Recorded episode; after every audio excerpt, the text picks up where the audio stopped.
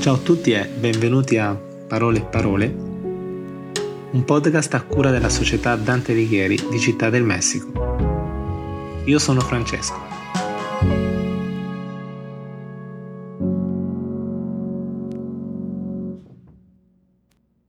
Oggi parleremo di un tema molto curioso, relazionato con le parole, ovviamente, ma E andiamo a vedere un poco come si sono formate le parole che noi usiamo per comunicare. Per scoprirlo occorre fare un salto un po' nel passato, no? Che ci consenta di capire come vivevano e ragionavano le persone di un tempo. Cercare ovviamente scoprire l'origine delle parole italiane può rivelarsi un compito complesso, ma molto molto interessante. I termini che noi oggi usiamo quotidianamente, infatti, sono frutto di trasformazioni e mutamenti che hanno interessato per secoli la lingua italiana, di un tempo soprattutto. È noto ad esempio, appunto, come tutti sappiamo, che l'italiano derivi dalla grande eredità del latino e del greco antico, ma allo stesso tempo ha ricevuto diverse influenze dalle parlate straniere, che per ragioni diverse in qualche modo diciamo che influenzavano, no? A tal punto la vita dei nostri antenati da essere appunto assorbite e addirittura italianizzate. È il caso per esempio di bistecca, no? Bistecca è un cibo comunissimo in Italia, che però non ha un nome italiano perché appunto per adattamento viene dall'inglese beef stick, ossia bistecca di manzo. È interessante, no? Anche sorprendente.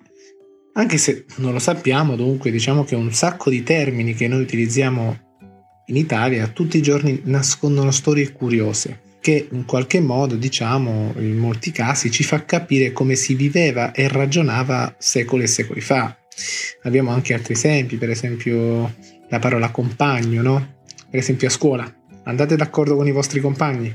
Beh, dovreste. Dovreste in quanto il termine che li designa indica un rapporto davvero speciale. Compagno viene dal latino cumpanis, cioè appunto la persona con cui si divide il pane, cioè il cibo.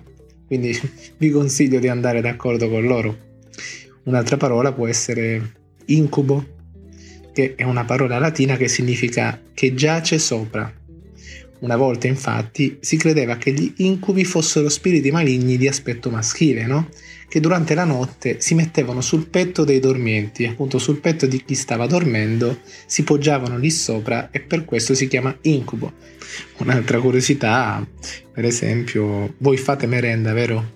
Beh, fare merenda è un'usanza molto antica, oltre che un'ottima abitudine, però una volta bisognava guadagnarsela. Perché questo? Perché il nome viene dal latino merere e tradotto letteralmente all'italiano significa cose da meritarsi. Ovviamente bisogna appunto cercare di meritarsi la merenda, quanto sia un'usanza molto antica, però ovvio, un'ottima abitudine.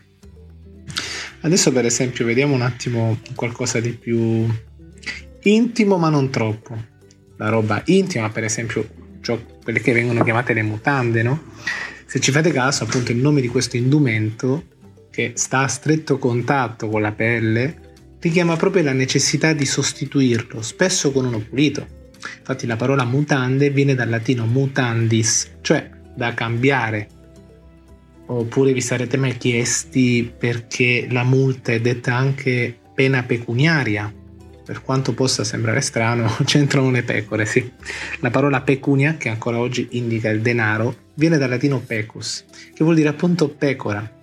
Il motivo è semplice. Una volta la ricchezza era data dal bestiame. Vediamo di un attimo terminare questo episodio dando un'ultima informazione fin troppo interessante. Vi siete mai sentiti, per esempio, um, un piccolo roditore che si agita sotto la pelle, no? Una sensazione veramente strana, no? Come braccio che trema.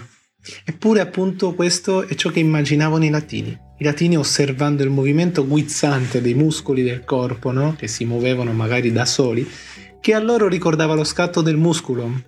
Musculum appunto topolino. Vi ringrazio tutti ragazzi per avermi ascoltato, spero questo tema vi sia piaciuto e senz'altro torneremo a parlare di cose molto ma molto interessanti. Ciao!